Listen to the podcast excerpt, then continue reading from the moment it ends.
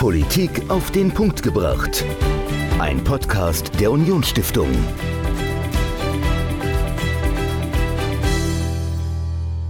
Hallo und herzlich willkommen zu einer neuen Folge Politik auf den Punkt gebracht. Ich bin Dominik, mir gegenüber wie immer Michael.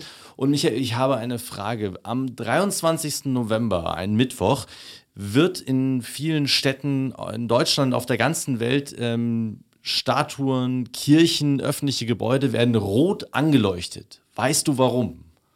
Das verrätst du mir bestimmt jetzt. Es ist der Red Wednesday, der rote Mittwoch, immer am 23. November. Eine Aktion von Kirche in Not. Das ist eine päpstliche Stiftung, die sich insbesondere um Religionsfreiheit und dann speziell um verfolgte Christen auf der ganzen Welt kümmert, äh, bemüht, sich für die einsetzt.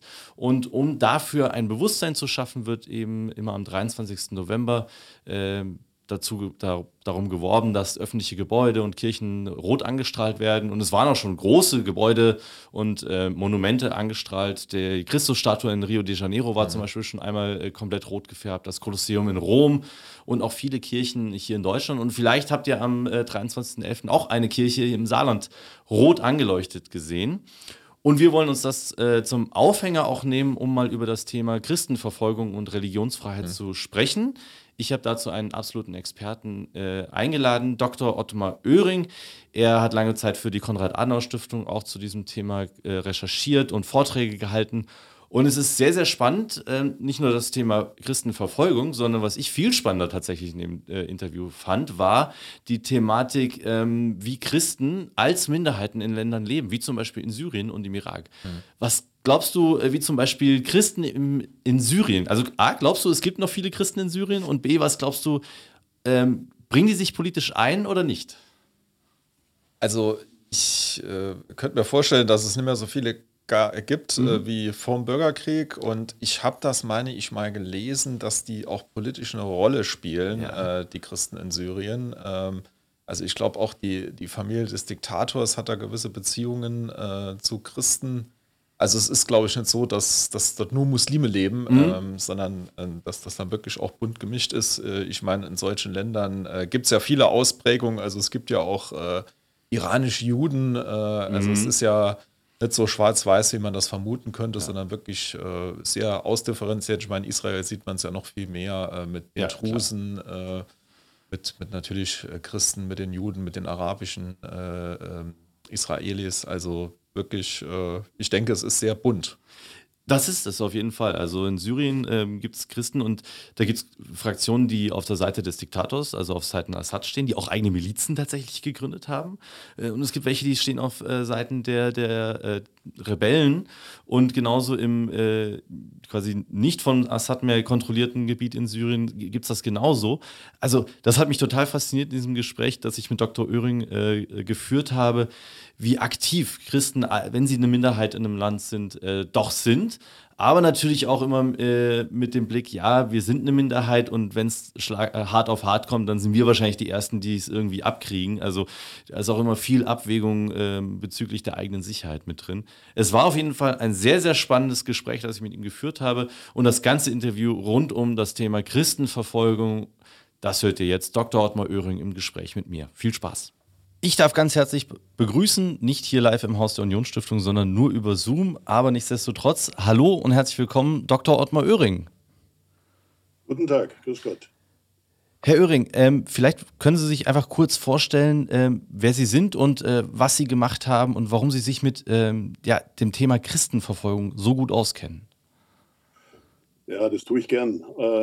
Ich bin 1955 geboren, in der Türkei aufgewachsen, habe meine ersten 16 Jahre dort verbracht ähm, und äh, habe schon als Kind und Jugendlicher, soweit es da möglich war, äh, die Situation der Christen in der Türkei mitbekommen, in der Gemeinde, in der ich mit meinen Eltern war.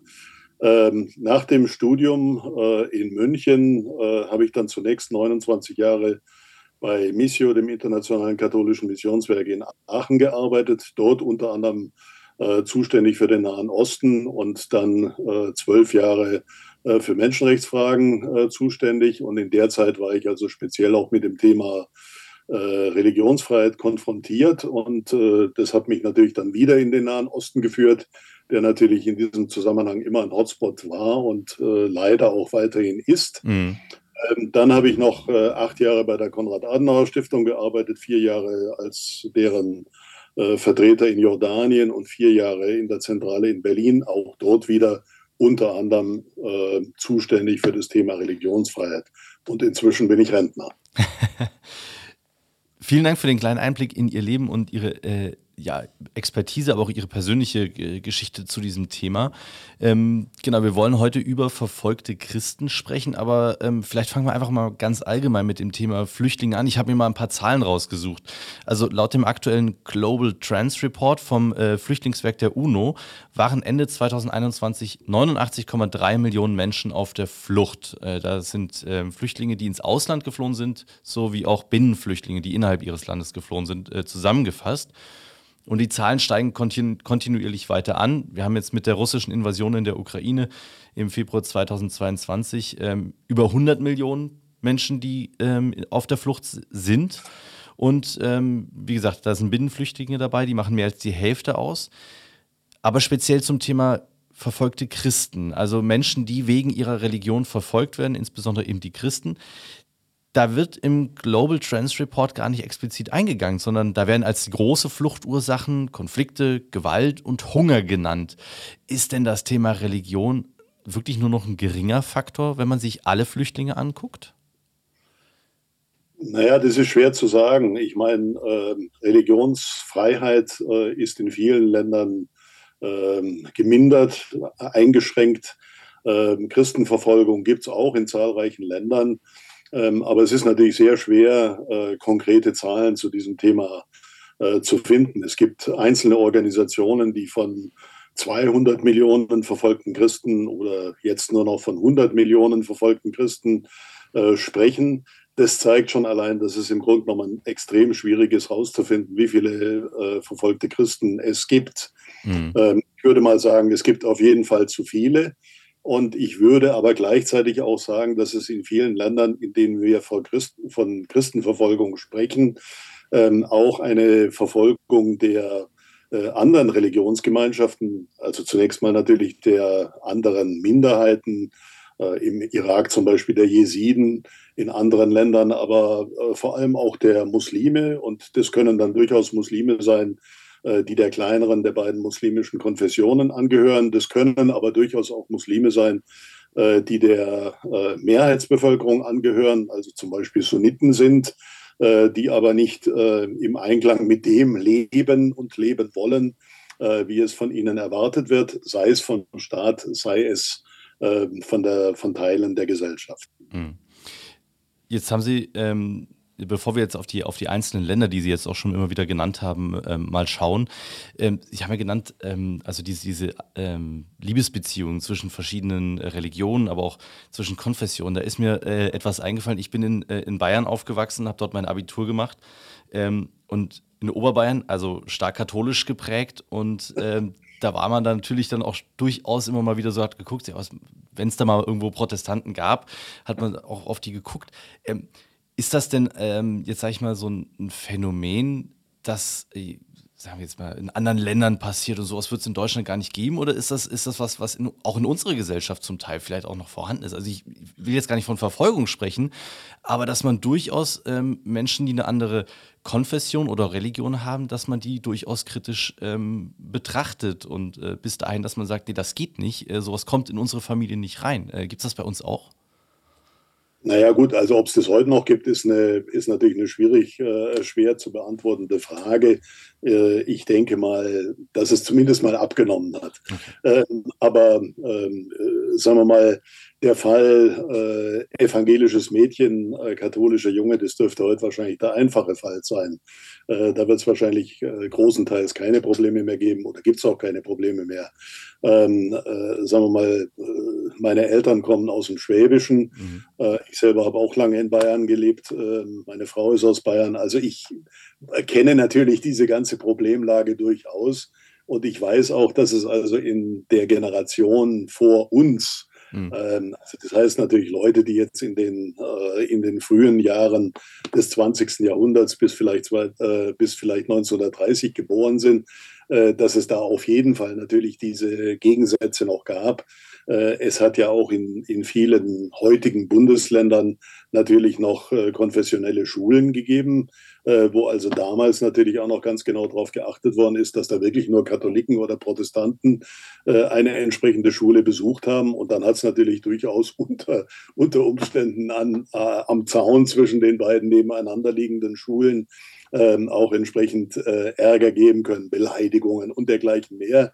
Das ist sicher natürlich nicht in den Bereich der Verfolgung hineingegangen. Äh, aber wenn man natürlich dann in, äh, wenn man natürlich dann in die Berufswelt geht, dann kann ich mir schon vorstellen, dass es äh, von heute aus gesehen vielleicht 50, 60 Jahre zurück äh, durchaus noch das Phänomen gegeben hat, dass ein, ähm, ein Protestant bei Katholiken äh, nicht angestellt worden ist oder umgekehrt ein, ein, ein Katholik bei Protestanten nicht. Hm. Ähm, es dürfte heute wahrscheinlich nicht mehr der Fall sein. Äh, schlicht und ergreifend, weil man es auch nicht mehr ganz genau weiß, was die Leute eigentlich sind. Äh, ist vielleicht ja auch gut in dem Zusammenhang. Ähm, aber ich denke mal, solche Phänomene hat es äh, bei uns schon auch gegeben. Äh, vielleicht waren sie nicht ganz so schlimm ähm, äh, in den Zeitläufen, die ich gerade genannt habe, mhm. wie sie es zum Teil in der islamischen Welt oder in Indien mit den Hindus oder auch in anderen Ländern sind. aber gegeben hat es das Phänomen natürlich auch. Mhm. Ja, Danke für die Einschätzung. Aber jetzt kommen wir mal auf die, auf die einzelnen Länder zu sprechen, ähm, in denen man wirklich auch von äh, Verfolgung zum Teil sprechen kann. Ähm, ein Großteil der Flüchtlinge, die auch nach Deutschland kommen, sind aus Syrien. Das ist das erste Land, mit dem wir uns vielleicht mal beschäftigen äh, möchten. Wie hat sich denn die Situation der Christen in diesem Land seit Ausbruch des Bürgerkrieges äh, verändert? Also die Situation in Syrien ist äh, außerordentlich komplex, ähm, auch im Hinblick auf die dort äh, lebenden Christen. Äh, und das war auch schon immer so. Äh, vor dem Ausbruch des Bürgerkriegs haben die Christen in Syrien ein weitgehend problemloses Leben führen können, aus ihrer Sicht, sofern sie sich auf ihre Geschäfte konzentriert haben. Äh, politisches Engagement war weitgehend, äh, un, war weitgehend äh, tabu. Ähm, nicht nur weitgehend war, sondern war im Grundsatz äh, grundsätzlich natürlich tabu. Das heißt also, man durfte noch nicht mal über politische Fragen sprechen. Äh, und die übergroße Mehrheit der Christen auch die christlichen Kirchen haben sich äh, mit diesen Rahmenbedingungen äh, arrangiert und sind damit nach ihrem Dafürhalten auch gut gefahren. So hat es auch nicht wenige Christen gegeben, die unmittelbar im Diensten des Regimes waren und das auch weiterhin noch sind, Verwaltungsbeamte, Angestellte, Beamte im Bildungs- und Gesundheitswesen Viele haben auch Karriere ähm, ge äh, gemacht und sind auch in nominell hohe Positionen, auch im politischen äh, Bereich, also im Staatsapparat aufgestiegen. Äh, selbst in den Regierungen hat es seit den 1960er Jahren immer auch christliche Staatssekretäre und Minister gegeben. Allerdings mussten die sich damit abfinden und haben das offensichtlich auch gern getan, dass sie faktisch nichts zu sagen hatten. Hm. Äh, die Kirchen haben das Spiel immer mitgemacht und die Kirchenführer verteidigen das mit dem Hinweis, sie hätten das im Interesse äh, der ihnen anvertrauten Christen getan. Äh, das Menschenrechte verachtende Handeln des Regimes gegen seine Kritiker wurde dabei in Kauf genommen. Deutlicher Protest von Seiten eines Teils der Christen hat sich erst ergeben, als mit Beginn der Syrienkrise und, sich des, und, und des sich daraus ergebenden Bürgerkriegs äh, in Syrien, äh, dass die Menschenrechte verachtende Verhalten des Regimes nicht mehr zu übersehen war und vor allem natürlich von diesen Gruppen dann auch hinterfragt äh, worden ist. Heute ist die äh, Situation im Land natürlich noch dadurch geprägt, dass das Land in mehrere Einflusssphären äh, aufgeteilt ist. Den Großteil des Gebiets westlich einer Linie von der türkischen Grenze im Norden über Aleppo, Hama, äh, Homs, Damaskus bis nach Sueda nahe der jordanischen Grenze, sowie den Küstenstreifen mit den Städten Tartus, äh, Latakia und Banyas kontrollier, äh, kontrolliertes Regime. Die Christen sind dort heute gespalten in Unterstützer und Gegner des Regimes. Die Unterstützer haben sogar äh, zur Unterstützung des Regimes eigene Milizen gebildet. Mhm. Ähm, die Gegner des Regimes dürften mittlerweile, davon gehe ich zumindest aus, mehrheitlich zum Eigenschutz des Land verlassen haben, soweit sie nicht schon zuvor inhaftiert äh, worden sind. Jetzt haben wir nur über einen äh, Teil des Landes geredet, also praktisch den Westen. Ähm, in den Jahren seit 2010 sind die Christen insbesondere äh, in den Fokus äh, islamistischer Gruppen oder auch ihrer muslimischen Nachbarn äh, gekommen, die sich also praktisch die Ideologie, ähm, äh, die, soll man sagen, Geisteswelt, die Philosophie äh, dieser äh, islamistischen Gruppen zu eigen gemacht hat und haben und haben ihr Heil in der Flucht nach Westen, das ist dann hauptsächlich Europa und Amerika, oder auch nach Osten, das war dann vor allem Australien und Neuseeland gesucht im Nordosten Syriens, über äh, den das Regime spätestens 2012 die Kontrolle verloren hat. Ein Gebiet, über das jetzt auch wieder gerade geredet wird im Zusammenhang mit dem äh, Anschlag, den es in Istanbul vor zwei Tagen gegeben hat, weil dort die, äh, die äh, YPG, also die Truppe äh, der kurdischen äh, PYD, agiert. Ähm, da hat sich äh, dann ein äh, Regime etabliert, äh, die Demokratische Föderation Nordsyrien, die von der stalinistisch orientierten kurdischen äh, PYD dominiert wird, einem Ableger der türkischen PKK. Ähm, die Demokratische Föderation Nordsyrien hat sich einen pluralistischen Anstrich gegeben, der auch Gleichheit der Geschlechter und der Religionsgemeinschaften beinhaltet. Ähm, also ich habe dazu länger gearbeitet ähm, und äh, würde mal davon ausgehen, dass das im Grundsatz äh, wahrscheinlich so ist, äh, dass es also tatsächlich im Vergleich mit einem äh, islamischen Staat oder vom Islam dominierten Staat tatsächlich so etwas wie Gleichheit der Geschlechter gibt. Äh, das zeichnet sich auch ab in den Führungspositionen dieses mhm. staatsähnlichen Gebildes. Ähm, und die Religionsgemeinschaften sind soweit man den Nahen Osten entsprechend sich anschaut, ähm, auch einigermaßen gleich behandelt worden. Ähm, bei uns ist dieses Regime äh, vor allem natürlich wegen seines Engagements im Kampf gegen den Islamischen Staat, unterstützt durch die USA, äh, äh, erwähnt worden, immer wieder erwähnt worden und durchaus auch positiv erwähnt worden. Ähm, die Christen in der Region sind aber, wie es immer der Fall ist, ähm, auch hier äh, gespalten in Befürworter, kleine Gruppe, und ähm, Gegner eine größere Gruppe. Mhm. Ähm, Gerade jetzt in den letzten Wochen ähm, ist wieder in den Medien, in den entsprechenden Medien deutlicher zu sehen, äh, die Gegnerschaft äh, der äh, Christen in dieser Region, insbesondere auch der Kirchenführer gegenüber äh, diesem äh, Staatsgebilde Demokratische Föderation Nordsyrien und äh, der sie dominierenden PYD. Ähm, da gibt es viele Gründe, auf die ich jetzt hier nicht eingehen will. Mhm. Äh, das würde uns, das würde zu viel Zeit äh, kosten. Ähm, auf jeden Fall würde ich sagen, dass die Christen äh, grosso modo dort äh, vergleichsweise gut leben können. Aber, und das ist der entscheidende Punkt, äh, warum so viele auch äh, gegen dieses Regime sind, äh, sie haben natürlich Angst vor dem Zeitpunkt, wo irgendwann in Syrien wieder in Anführungszeichen normale Verhältnisse einkehren werden und das syrische Regime, das Assad-Regime möglicherweise wieder die Kontrolle hat. Hm. Ähm, das heißt, wenn ich, wenn ich da gerade, Entschuldigung, wenn ich da gerade äh, reingrätschen ja. darf, ähm, das heißt aber sowohl in dem Syrien, das unter Assad-Kontrolle ist, als auch in dem Teil Syriens, das unter der äh, YPG-Kontrolle ähm, steht, ähm, gibt es Christen, die dort leben und die sich aber auch aktiv ähm, auch an dem gesellschaftlichen, auch am politischen Leben beteiligen und ähm, einbringen. So ist es. Und äh, das, was im Grunde genommen die ganze Sache wirklich äh, verrückt erscheinen lässt, ist die Tatsache, dass es in beiden Fällen äh, Unterstützer und Gegner ähm, in beide Richtungen gibt. Ähm, also es lässt sich, also im, im, Nordosten des Landes kann man ganz klar sagen, dass die, äh, dass die Unterstützer des Regimes eine Minderheit sind. Ähm, und ähm, äh, im Rest des Landes wird man wohl davon ausgehen müssen, dass diejenigen Christen, die dort noch verblieben sind, dass die in der Mehrheit ähm, eigentlich äh, für das Regime sind.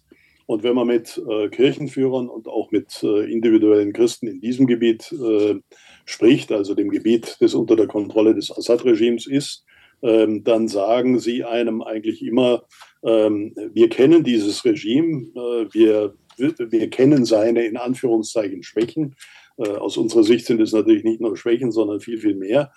Ähm, wir kennen seine Schwächen und wir wissen, wie wir, wie wir mit diesem äh, Regime äh, umgehen können und müssen. Ähm, und ähm, eigentlich sind wir bisher, was ich ja schon sagte, damit ganz gut gefahren und deswegen hoffen wir, dass das auch weitergeht. Mhm. Das heißt, die Christen haben ganz allgemein Angst, dass irgendwo die Islamisten am Ende doch noch äh, Oberhand gewinnen könnten und es ihnen dann entsprechend schlecht ginge. Mhm. Das heißt aber, man ähm, sagt dann, okay, die Christen gibt es dort, die können dort auch äh, ganz normal im Alltag in der Gesellschaft leben.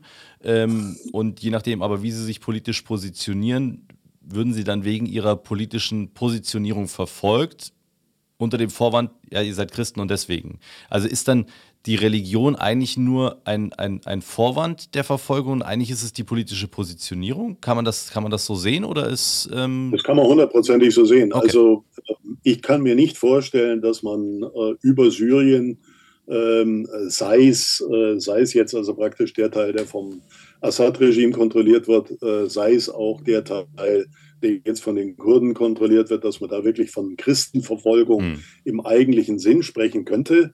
Äh, sondern das hat natürlich immer eine äh, politische Konnotation, ist ganz klar. Wer gegen das Regime ist, äh, wird verfolgt und da ist egal, ob der Christ, Muslim oder was auch immer ist. Okay. Ähm, und äh, das Gleiche gilt natürlich auch für den Nordosten. Hm. Ähm, auch die Kurden mögen es nicht, um es mal vorsichtig zu sagen, äh, wenn die christlichen Kirchen oder individuelle Christen sich gegen sie stellen. Also ja, klar, klar. der Herr im Haus bestimmt. Punkt. Hm. Ja. Okay, dann ähm, vielen Dank für, für die Einschätzung zu Syrien. Dann lassen Sie uns doch mal direkt in, in das nächste Land gehen. Wie ist es denn im Irak? Ähm, was hat sich denn äh, für Christen äh, im Irak seit dem Fall von Machthaber Saddam Hussein verändert? Ist das grundlegend anders als in, äh, in Syrien oder ist es relativ ähnlich? Es ist grundlegend anders und gleichzeitig ähnlich. Ähm, also auch im, äh, auch in, im Irak haben wir, mit, äh, haben wir es mit einer wie soll man sagen, äh, engen Zusammenarbeit äh, zwischen den Christen und dem vormaligen Regime von Saddam Hussein zu tun. Das hängt damit zusammen, dass ähm, Saddam Hussein selbst Sunnit war und seine Macht ähm, natürlich auf die Bevölkerungsgruppe der Sunniten gestützt hat. Die Sunniten waren und sind im Irak aber die kleinere der beiden muslimischen Konfessionen. Deswegen hat Saddam Hussein zur Absicherung seiner Macht äh, die Unterstützung religiöser Minderheiten und namentlich der Christen gebraucht. Hm. Das hat den Christen eine gefühlte Vorzugsbehandlung eingeräumt, die sie allerdings mit praktisch vollkommener Gleichschaltung erkauft haben. Also ich habe das bei einem Besuch im Irak 1997, ähm, also noch in den Hochzeiten, wenn man so will, von äh, des Saddam äh, Hussein-Regimes äh, erlebt, äh, hm. dass da also praktisch bei allen Gesprächen äh, mit kirchlichen Vertretern auch natürlich Vertreter äh, des Regimes dabei waren, äh, die dann an bestimmten Stellen, wenn also zum Beispiel äh, mir als Vertreter einer katholischen Organisation für irgendwas, was wir dort getan haben, gedankt worden ist, sofort dem, sofort mir respektive dem, dem danksagenden Geistlichen oder so ins Wort gefallen sind und darauf hingewiesen haben, dass äh, dass also im Grunde genommen alle Segnungen äh, eigentlich nur von Saddam Hussein persönlich kommen. Also das war schon eine sehr, sehr okay. schwierige äh, und absolut unfreie Situation, in der die Christen damals ähm, gelebt haben, mit der sie sich aber, wie ich schon gesagt habe, ähm, arrangiert haben zu ihrem Wohl, wie ich also bedauernd eigentlich sagen muss. Okay, das heißt, das hat sich natürlich ja? Ja, also äh, hat sich das dann äh, so geäußert, dass das Religiöse immer mehr ins Private gerückt ist und dass so eine politische äh, Positionierung, wie sie in Syrien der Fall ist, dann auch gar nicht möglich war? Also eine Positionierung, ähm, äh, sagen wir mal, eine, Positionier eine offene Positionierung zugunsten des Regimes hat es im Grunde genommen nicht gegeben. Es hat natürlich äh, Mitglieder auch in der staatstragenden Baas-Partei äh, im Irak gegeben, genauso wie im genauso wie in Syrien. Es hat auch einzelne Regierungsmitglieder gegeben, die Christen waren, äh, wobei die christlichen Kirchen natürlich dann sagen würden, ja, nominell äh, waren das schon Christen, das waren Taufscheinchristen, ähm, aber äh, wir würden sie jetzt nicht unbedingt als Christen ansehen. Äh, das sind aber natürlich dann auch Aussagen aus der, aus der Zeit nach 2003, äh, wo, diese, wo diese Leute dann keine äh, wichtige Position mehr hatten und wo man natürlich dann auch nicht mehr um äh, Unterstützung nachsuchen konnte. Also es ist ähnlich wie in, äh, wie in, wie in Syrien gewesen. Ähm, man hat mit dem Regime gut gelebt, man hat sich um seine Geschäfte gekümmert, man hat sich nicht um die Politik gekümmert. Ähm, wenn man das getan hätte, dann wäre man im Gefängnis oder tot gewesen. Äh, deswegen war es natürlich auch naheliegend, äh, das so zu tun, wie man es getan hat. Gleichzeitig ist natürlich nach dem Wechsel, nach dem Sturz des Regimes ähm, in, im Irak 2003, als die Amerikaner, wenn man so will, die Macht äh, durch ihre Invasion kurzzeitig übernommen haben, äh, ist es natürlich zu Ungunsten der Christen ausgegangen, weil den Christen natürlich dann äh, von der Bevölkerungsmehrheit, äh, den Schiiten, die dann im Grunde genommen auch äh, bald auch mit Unterstützung der Amerikaner die Macht übernommen haben, äh, vorgeworfen worden ist, äh, sie hätten ja das Saddam Hussein-Regime unterstützt. Mhm. Äh, zudem haben die äh, Christen natürlich dann auch für die Amerikaner und die sie begleitenden äh, äh, Firmen gearbeitet, weil sie gut ausgebildet und sprachkundig waren. Ähm, und das ist ihnen natürlich dann auch als Kollaboration mit dem amerikanischen Feind ähm, ausgelegt worden. Ähm, und da hat es natürlich dann, äh, da natürlich dann sehr bald äh, auch Übergriffe von Seiten äh, der, Radik der radikal-islamischen Al-Qaida und Gruppen aus dem Umfeld von Al-Qaida gegeben. Mord, Totschlag, Entführungen, Vergewaltigungen, Raub waren die ja praktisch an der Tagesordnung, muss man ganz klar sagen. Also ich habe selber viele, viele Gespräche auch mit Leuten im Irak äh, in späteren Jahren geführt, ähm, also Leute, die selber natürlich diese Situation erlebt haben. Ähm, und äh, das will man im Detail gar nicht wissen, was die Leute einem da erzählt haben über das, was passiert ist. In der Folge hat es dann einen Exodus gegeben, nachvollziehbar, äh, der Christen ähm, ab 2005, 2006 zunächst mal aus dem Süden, aus der Hafenstadt Basra, aus der Mitte, Bagdad und im weiteren Verlauf auch aus Mosul im Norden äh, des Landes in den von den Kurden dominierten und kontrollierten Teil des Landes im Norden des Irak. Ähm, ein Teil, ein kleinerer, würde ich sagen, äh, der Christen ist dort bis heute ansässig. Viele Christen sind aber auch ins Ausland geflohen. Ähm, zunächst in die Nachbarländer, in die Türkei, in den Libanon, äh, nach Jordanien und Ägypten. Nicht wenige sind schon damals in den letzten 15 Jahren als Flüchtlinge weiter nach Westen Deutschland und andere Länder, aber auch nach Übersee in die USA, nach Australien und nach Neuseeland gezogen. Ähm, also man geht davon aus, dass es 2003 bei der Invasion der äh, Amerikaner noch ungefähr 800.000 Christen, das waren damals ungefähr drei Prozent der Bevölkerung, ähm, äh, im Irak äh, gab. 2016 haben mir mehrere chaldäische Bischöfe im Irak äh, von ungefähr noch 200.000 Christen berichtet. Und äh, die Bischöfe meinten damals, äh, sie würden von einer beschleunigten weiteren Abnahme dieser Zahl ausgehen. Okay. Ähm, ja. ja. Bitte. Dann hat es im Irak ähm, natürlich im Zusammenhang mit der Invasion der Amerikaner bürgerkriegsähnliche Verhältnisse gegeben. Äh, die natürlich praktisch parallel zu, dieser, zu diesen Übergriffen äh, gegen die Christen und auch andere Minderheitengruppen äh, sich ähm, entwickelt haben und die erst um circa 2010 dann wieder befriedigt werden konnten, mehr oder weniger. Hm. Denn bürgerkriegsähnliche Verhältnisse gibt es ja bis auf den heutigen Tag, wenn man sich das von außen anschaut. Ähm, und ähm, ja, was soll ich? Ja, äh, vielleicht, vielleicht, wenn ich da äh, äh auch nochmal einhaken kann. Ähm, also im Irak ist es ja auch ganz offensichtlich so, dass viele äh, Christen ähm, seitdem die Amerikaner dort waren, aber auch dann, äh, seitdem die weg sind, ähm, das Land verlassen haben. Sie sagten, die, die Zahl der Christen dort sinkt ähm, und sie fliehen in benachbarte Länder oder dann ähm, noch weiter ins Ausland.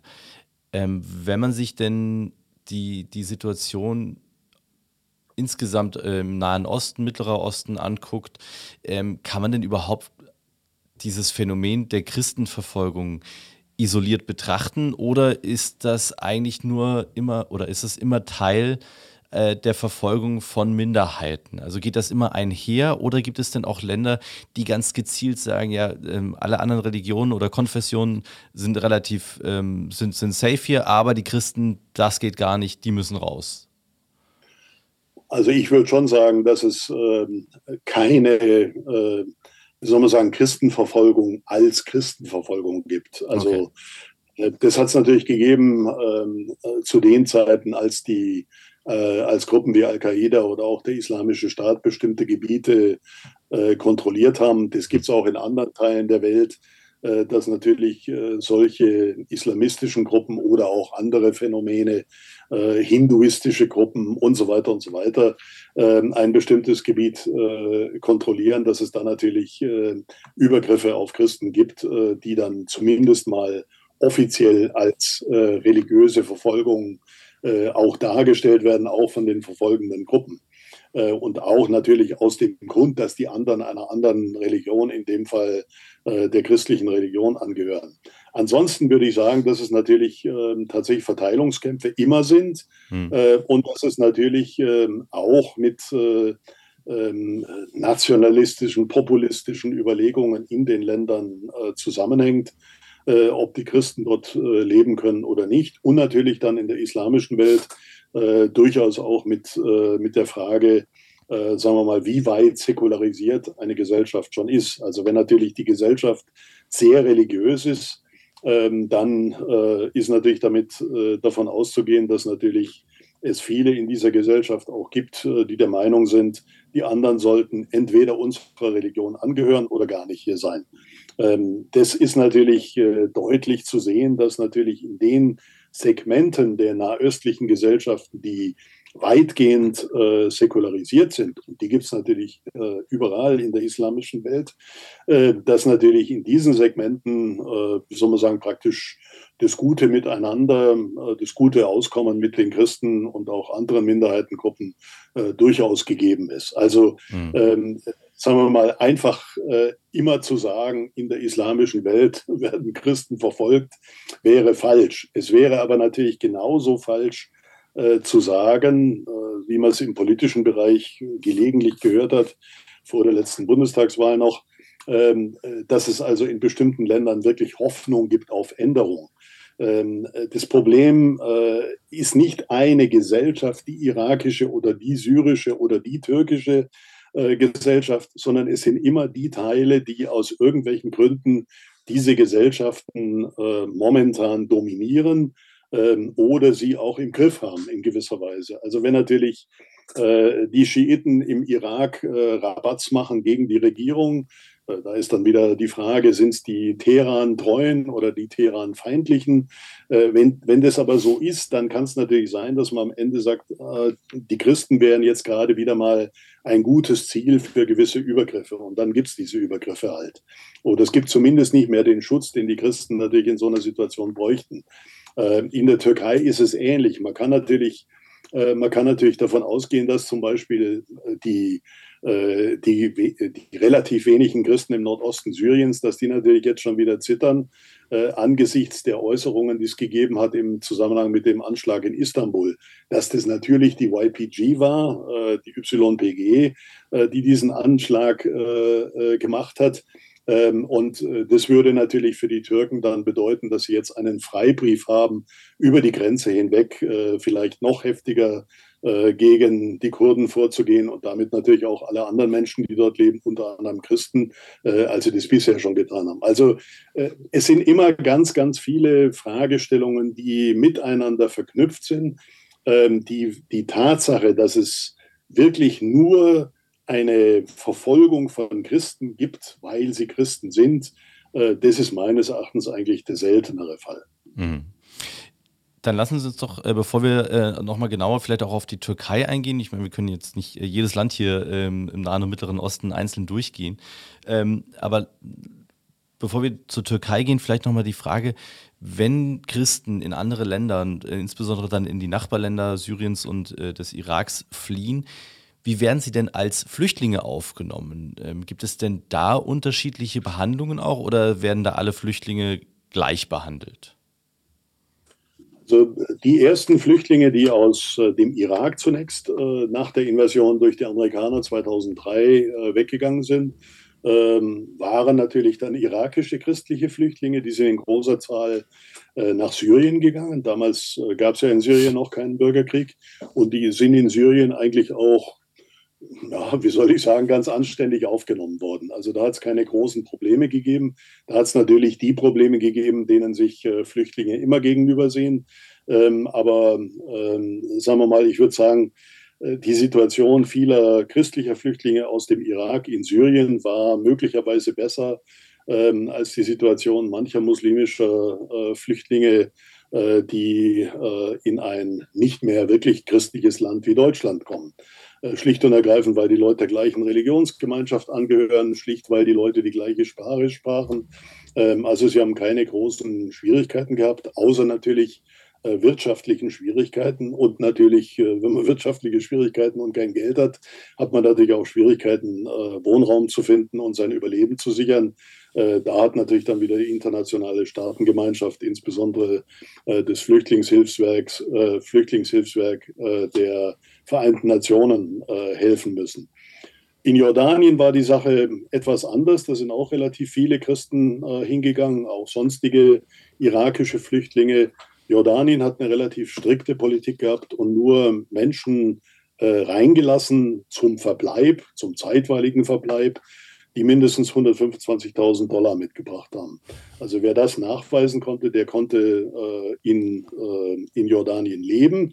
Äh, und der konnte, oder von dem ist erwartet worden, dass er natürlich auch ein Geschäft aufmacht in Jordanien, äh, was dann zum Teil natürlich wiederum zu Verwerfungen mit, mit der örtlichen Bevölkerung äh, geführt hat, weil natürlich der jordanische Supermarktbesitzer es nicht unbedingt gut fand, dass plötzlich nebenan ein irakischer Geschäftsmann, ähm, egal ob Christ oder Muslim, auch noch einen Supermarkt aufgemacht hat. Also das war so ungefähr die, die Kategorie der Probleme, mit denen man dann zu tun hatte, die natürlich manchmal auch schon relativ weit gehen können. Das ist ganz klar. Äh, in der Türkei war die Sache anders. Da sind natürlich auch sehr viele hin. Mhm. Christen sind da eigentlich eher ungern hingegangen, weil sie natürlich äh, aus der Geschichte wissen, womit Christen in der Türkei rechnen müssen. Das bezieht sich natürlich auf den Genozid 1915 und alles, was dann auch in der Folge immer wieder an Übergriffen gegen die, Tür äh, gegen die Christen passiert ist in der Türkei. Ähm, aber was ganz interessant ist, äh, der christliche Staat, und da muss man sagen, klar, äh, die damalige Regierung Erdogan ähm, hat äh, eine neue Flüchtlings, ähm, äh, wie soll man sagen, Institution aufgebaut, ein neues Flüchtlingsamt, ähm, APAT, äh, beim Amt des Ministerpräsidenten, die dann sich durchaus auch um die Christen gekümmert haben. Da haben sich natürlich auch christliche Kirchenvertreter darum gekümmert, dass es da eine anständige Lösung gab. Ähm, die Leute sind nicht in Lager gegangen, sondern die Leute sind äh, in den städtischen Siedlungsräumen ähm, angesiedelt worden, durften dort, an, durften dort leben, sind allerdings übers Land verteilt worden was natürlich dann für die religiöse Betreuung ein bisschen schwierig war. Ähm, aber selbst in dieser Frage haben eigentlich die türkischen Behörden damals ähm, relativ pragmatische Lösungen gefunden, äh, die man durchaus positiv sehen muss. Also äh, das, ist, äh, das ist eine ganz interessante Geschichte gewesen. Es hat sich natürlich dann im Laufe der Zeit alles wieder geändert, weil einfach so viele Flüchtlinge dann gekommen sind äh, insbesondere natürlich jetzt auch noch die ganzen Syrien-Flüchtlinge und weiterhin natürlich äh, Flüchtlinge aus dem Irak, äh, sodass natürlich dann das, äh, die Situation ähm, gekippt ist. Ähm, ich würde sagen, in, in, Syrien können natürlich äh, diese Menschen, die damals als Flüchtlinge nach 2003 äh, gekommen sind und aufgenommen, aufgenommen worden sind, die konnten da nicht mehr dort leben nach, 2000, äh, nach 2010, als der Bürgerkrieg angefangen hat. Die sind natürlich dann auch nach Westen abgezogen, wohin auch immer. Ähm, und das Gleiche galt natürlich dann auch äh, äh, für andere Länder in der Region, dass die Leute natürlich versucht haben äh, zu gehen, weil natürlich auch die, wie soll man sagen, die Freudigkeit äh, der entsprechenden Regierungen, äh, diese Leute auf Dauer bei sich zu beherbergen, nicht ganz so groß war. Also in Jordanien mhm. gibt es bis auf den heutigen Tag natürlich Restmengen, um das mal zu sagen, sozusagen von, von christlichen Flüchtlingen. äh, die zum Teil auch mit Unterstützung äh, der Vereinigten Arabischen Emirate, das muss, soll mhm. auch ganz klar sagen, äh, dort ihren äh, Lebensunterhalt bestreiten können, äh, weil man einfach weiß, dass natürlich die, äh, die Christen nirgends hin können. Äh, wir haben die Grenzen geschlossen, die Amerikaner haben ihre Grenzen geschlossen, andere Länder haben ihre Grenzen auch geschlossen. Also die Leute haben überhaupt keine Möglichkeit, irgendwo hinzugehen. Ähm, sie müssen also in diesen Ländern verbleiben. Und ein Land wie Jordanien zum Beispiel ist da relativ großzügig unter der Prämisse, dass irgendjemand anderen, äh, irgendjemand anders halt die Rechnung zahlt. Und das ist in dem Fall, äh, sind in dem Fall die Vereinigten Arabischen Emirate. Also solche positiven, äh, wie soll man sagen, Geschichten, äh, wo also dann Muslime in ganz anderer Weise wieder involviert sind, hm. Äh, muss man natürlich durchaus auch berichten. Ja. Vielen Dank für die, für die Einschätzung zur Lage der, äh, der Flüchtlinge. Ähm, jetzt kommen wir nochmal auf die Türkei zu sprechen. Da leben ja ähm, außer den Flüchtlingen auch Christen die dort schon immer gelebt haben. Ähm, wie ist denn deren Situation in der Türkei? Ist das ähm, ähnlich wie in, wie in Syrien oder ist es äh, vergleichbar mit Europa sogar? Also wie ähm, ist es in einem Land, das sich ja auch immer stärker einer ähm, ja, einer verstärkten Rolle der Religion, insbesondere der islamischen Religion, dann in, äh, in der Gesellschaft, im Staat ähm, auch zuwendet. Erdogan ist ja ein Befürworter eines, er will ja einen islamischen Staat. Atatürk war für einen säkularen Staat. Wie verändert sich da die Rolle der, äh, der Christen in der Türkei? Naja, zunächst muss man da vielleicht einen Fehler äh, berichtigen. Äh, natürlich steht in der, in der türkischen Verfassung, dass die Türkei ein laizistischer, äh, laizistischer sprich äh, säkularer Staat ist. Mhm. Äh, in Wirklichkeit war sie das natürlich eigentlich nie, äh, sondern mit dem Phänomen Religion ist natürlich gespielt worden. es war natürlich klar, dass die Türkei zu Zeiten Atatürks äh, den Islam äh, ausmerzen wollte, insbesondere natürlich seine Bedeutung in der Gesellschaft ausmerzen wollte und alles getan hat, um äh, diesem Ziel auch näher zu kommen.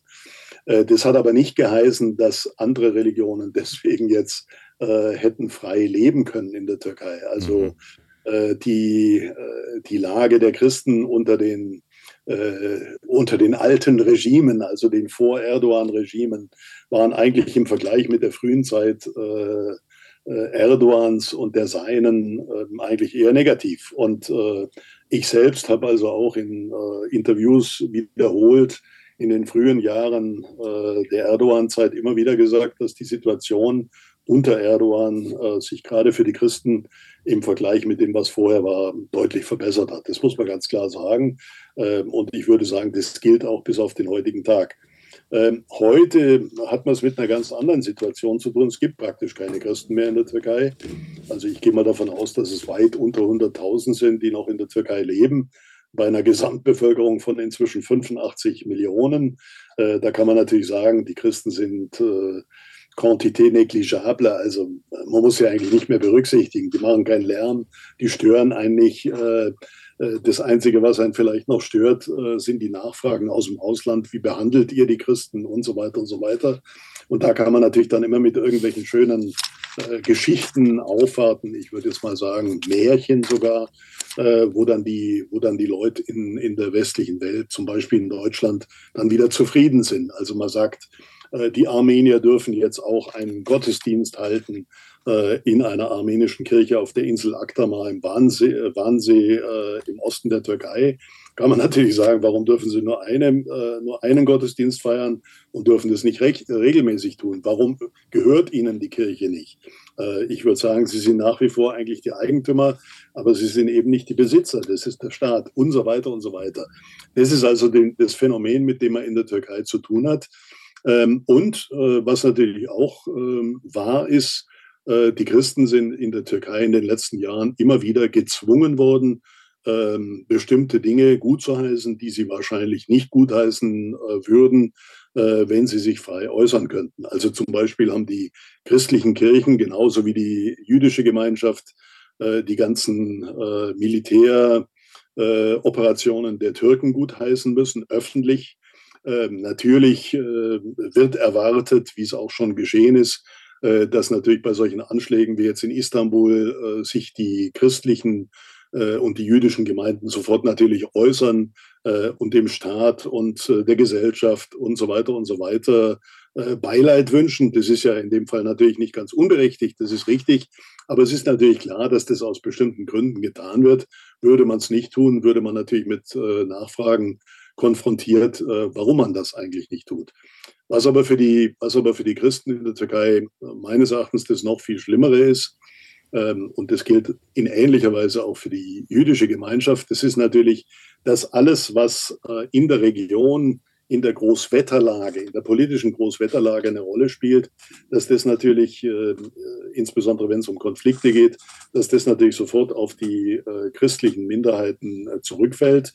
Also zum Beispiel der Streit mit Griechenland, der Streit mit, äh, hm. der Streit mit Zypern, ja. ähm, äh, der äh, Krieg um Nagorny-Karabach in Aserbaidschan, wo die Türken natürlich die Aserbaidschaner unterstützt haben äh, und so weiter und so weiter. Das sind natürlich alles Fälle, wo dann in der Türkei äh, die Volksseele hochkocht, äh, die Medien das natürlich auch unterstützen, der Präsident das natürlich auch nutzt, weil er in anderen Fel Feldern, zum Beispiel in der Wirtschaft, momentan ja, äh, eine deutliche Schwäche zeigt. Und das versucht er natürlich dann zu kaschieren, indem er sich auf diese Fragen konzentriert äh, und da natürlich mächtig auf die Pauke haut. Äh, das ist natürlich eine Situation, die für die, für die Christen äh, und ähnlich jetzt im Verhältnis zu Israel natürlich dann auch für die Juden außerordentlich äh, äh, ungut ist. Also äh, es hat, äh, es hat Konvoi, Autokorsos gegeben in Istanbul, die also praktisch an, am armenischen Patriarch, Patriarchat vorbeifuhren, am griechisch-orthodoxen ökumenischen Patriarchat ähm, an, äh, an der Redaktion einer, einer wichtigen armenischen Zeitung, ähm, äh, die natürlich dann alle organisiert worden sind von äh, nationalistischen Kreisen. Ähm, und es führt natürlich immer auch zu einer gewissen Angst bei diesen Gruppen. Äh, das ist natürlich irgendwie nachvollziehbar. Ähm, also ob, da, ob sich daraus dann irgendwas ergibt, ähm, wirklich konkrete Übergriffe oder nicht, das ist eine zweite Frage. Hat es in letzter Zeit eigentlich äh, im Wesentlichen nicht gegeben, wenn man davon absieht, dass in einem äh, Stadtteil von Istanbul, der nach wie vor von vielen Christen auch besiedelt äh, wird, wobei man sagen muss, die Christen werden da auch nur eine verschwindende äh, Minderheit innerhalb der Gesamtbevölkerung darstellen inzwischen. Früher war das mal anders, äh, dass da die Häuser der Christen eben gekennzeichnet worden sind mit entsprechenden mhm. Zeichen. Äh, also sowas führt natürlich dann immer zu einer gewissen Verunsicherung. Und wer es kann, der geht natürlich dann auch. Das ist klar. Äh, mhm. Es gibt aber natürlich auch andere, die bleiben wollen. Äh, sagen wir mal, die, die, die ganzen Juweliere im Bazar, die Teppichhändler, die natürlich auch einen christlichen Hintergrund haben, syrisch-orthodox oder armenisch oder was auch immer, die sehen natürlich überhaupt keinen Grund, die Türkei die Türkei zu verlassen, weil sie die Spielregeln in der Türkei kennen. Die wissen natürlich, äh, wie man sich gewisse Freiheiten äh, erkaufen kann, äh, wie man bestimmte ja, Probleme sich vom Hals halten kann. Und die würden dann glatt argumentieren, das ist mir auch mehrfach erzählt worden, dass man natürlich mit dem Geld, mit dem man solche Fragen dann in der Türkei klären kann, man das in Deutschland zum Beispiel nie könnte, wenn überhaupt. Mhm. Also das muss man natürlich auch sehen. Okay, vielen Dank. Kommen wir mal auf die äh, politische Dimension und auch auf die Perspektive Deutschlands zu sprechen. Ähm, welche Haltung vertritt denn die Bundesrepublik Deutschland in Bezug auf verfolgte Christen? Also ich gehe mal davon aus, dass die Bundesrepublik Deutschland im Grundsatz die Schutzbedürftigkeit verfolgter Christen anerkennt. Hm. Im Einzelfall ist es aber nicht der Staat als solcher, der über die Aufnahme von Personen entscheidet, die sich für eine Schutzbedürftigkeit wegen religiöser Verfolgung, äh, die für sich ähm, äh, die Schutzbedürftigkeit äh, behaupten wegen religiöser Verfolgung, sondern das war, das war der Fall zum Beispiel ähm, ja, in Einzelfällen, also durchaus bei Jesiden und Christen aus dem Irak. da, da hat es 2009 ein Kontingent gegeben, das hier aufgenommen worden ist. Das hat natürlich der Staat, in dem Fall das Bundesinnenministerium, im Zusammenspiel mit den Länderinnenministerien beschlossen. Äh, diese Leute sind natürlich dann hier aufgenommen worden und äh, das ist natürlich nach, dem, äh, nach den entsprechenden äh, rechtlichen Regelungen gegangen, wobei diese Menschen äh, kein Asylverfahren durchlaufen mussten. Mhm.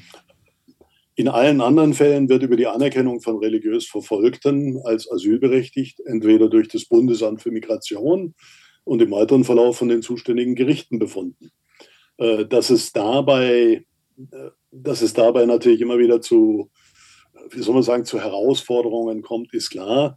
Ähm, Asylbewerber ist Kläger, Bundesländer sind Beklagte. Ähm, und es ist natürlich klar, wo Kläger und, äh, äh Kläger und Beklagte sind, äh, da kommt es natürlich immer zu Auseinandersetzungen, wo es dann am Ende darauf ankommt, äh, wessen Argumente diejenigen sind, äh, die das Gericht äh, für die schlüssigeren hält. Ähm, da hat es natürlich viele, viele Fälle gegeben, wo Asylberechtigte, also sagen wir mal Vorderhand Asylberechtigte oder Menschen, die ein Asylrecht für sich in Anspruch genommen haben, äh, nicht anerkannt worden sind äh, und wo das dann erst im Verlauf, äh, im weiteren Verlauf, äh, im Instanzenweg dann doch noch geklärt werden konnte. Mhm. Äh, also ich habe selber äh, in den 80er, 90er Jahren als Gutachter in vielen entsprechenden Verfahren gegutachtet und weiß daher, wie lange sich sowas dann auch hat hinziehen können. Das war natürlich für die Einzelnen, die jetzt in dem Fall die Kläger waren, respektive dann auch für alle anderen, die natürlich dann auf der Grundlage der entsprechenden Urteile äh, die, entsprechende, die entsprechenden Rechte für sich auch in Anspruch genommen haben, war das natürlich schon äh, eine lange Hängepartie, aber äh, das ist der Rechtsstaat, da müssen die Leute einfach durch. Äh, und im Endeffekt würde ich sagen, ist das alles ähm, auch so weit äh, als möglich äh, gut gelaufen. Hm. Ein Problem waren immer die Fälle von, von Konvertiten.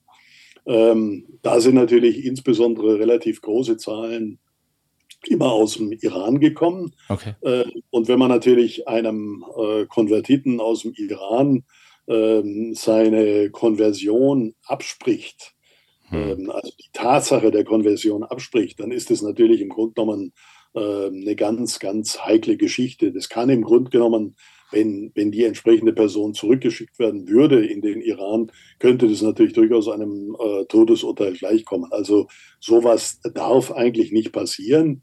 Ähm, dass es natürlich in allen ähm, Asylverfahren auch immer wieder äh, Fälle gegeben hat äh, und geben wird, wo Leute für sich etwas in Anspruch nehmen, was so gar nicht stimmt. Äh, das ist natürlich klar, aber das herauszufinden ist dann die Aufgabe der Gerichte. Hm.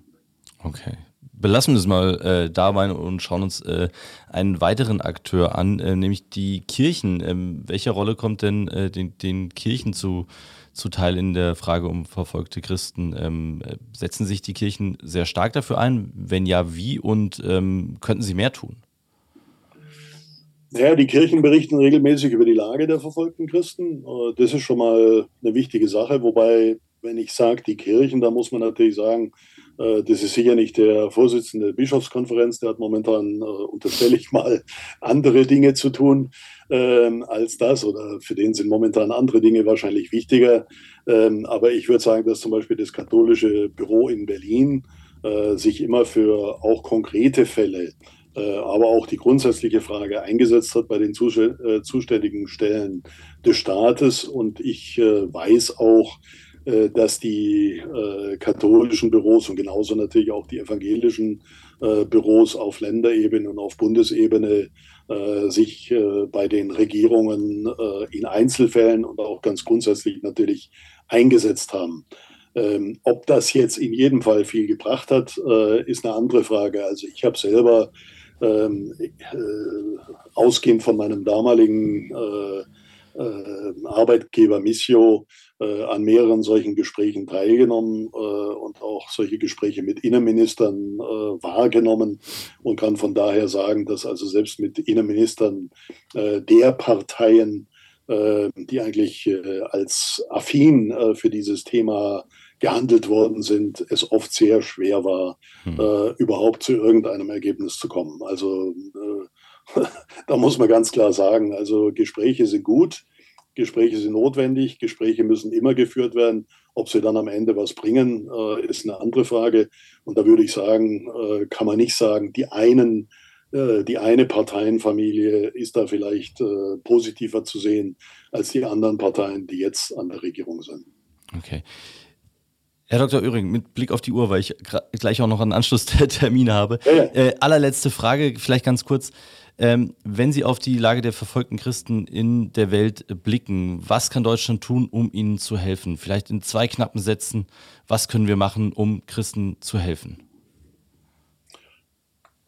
Ja, das ist in zwei Sätzen schwierig, aber ich würde sagen, äh, Deutschland muss natürlich bei den, bei den Regierungen äh, der Staaten, die äh, als Verfolgerstaaten gelten, das sind sowohl islamische Staaten, das ist Indien, das ist aber auch zum Beispiel, äh, das sind die ganzen äh, Staaten, die nach wie vor kommunistisch sind, China, Vietnam, auch Kuba. In Gesprächen mit diesen Staaten muss nicht nur über die Menschenrechte allgemein gesprochen werden, sondern muss durchaus auch über äh, konkrete Fragen, äh, die sich auf äh, das Thema Religionsfreiheit beziehen, gesprochen werden. Das ist ganz wichtig. Das Zweite ist natürlich, dass man äh, den Menschen, die nicht zu uns kommen können, ähm, weil einfach die Umstände vielleicht auch so sind, dass sie gar nicht äh, sich auf den Weg machen können, äh, muss man natürlich vor Ort helfen, soweit es möglich ist. Das ist natürlich zum Teil für den Staat in der Vergangenheit schwierig gewesen, weil der Staat eigentlich nur Staaten helfen kann äh, und nicht Kirchen helfen kann. Ähm, es hat da inzwischen aber durchaus Wege gegeben und ich denke, dass die auch weiterhin beschritten werden. Äh, und ein drittes ist, äh, dort, wo, wo, es keine andere Lösung gibt, muss es durchaus auch Aufnahmeprogramme geben, wie es es in der Vergangenheit in Einzelfällen auch schon gegeben hat. Herr Dr. Oehring, vielen herzlichen Dank, dass Sie äh, mir alle Fragen rund um das Thema Christenverfolgung in der Welt beantwortet haben. Ich danke Ihnen herzlich und äh, ja, wir werden sehen, äh, wie sich die Lage in der Welt weiterentwickelt. Dankeschön. Hoffen wir das Beste. Danke. Genau. Wiedersehen. Dr. Ottmar Oehring im Gespräch mit mir zum Thema Christenverfolgung und wie Christen in aller Welt, wenn sie denn eine Minderheit sind, sich auch politisch engagieren. Und wenn ihr mal ein Thema habt für uns, das wir mal behandeln sollen, wo wir mal einen Experten zu uns in den Podcast einladen wollen, wo ihr gerne mal mehr wissen wollt, wo ihr auch mal andere Perspektiven haben wollt, Schreibt uns das. Schreibt uns eine Mail an podcast.unionstiftung.de oder geht auf unsere Social Media Seiten, Instagram, Facebook, LinkedIn, Twitter und äh, hinterlasst einen Kommentar oder schickt uns eine Nachricht über die sozialen Kanäle. Wir freuen uns über jede Rückmeldung und sind gerne auch bereit, mal eure Themen aufzugreifen und hier in unserem Podcast zu behandeln. Also schreibt uns und wir hören uns dann in der nächsten Folge wieder. Bis dahin. Ciao. Politik auf den Punkt gebracht. Ein Podcast der Unionsstiftung.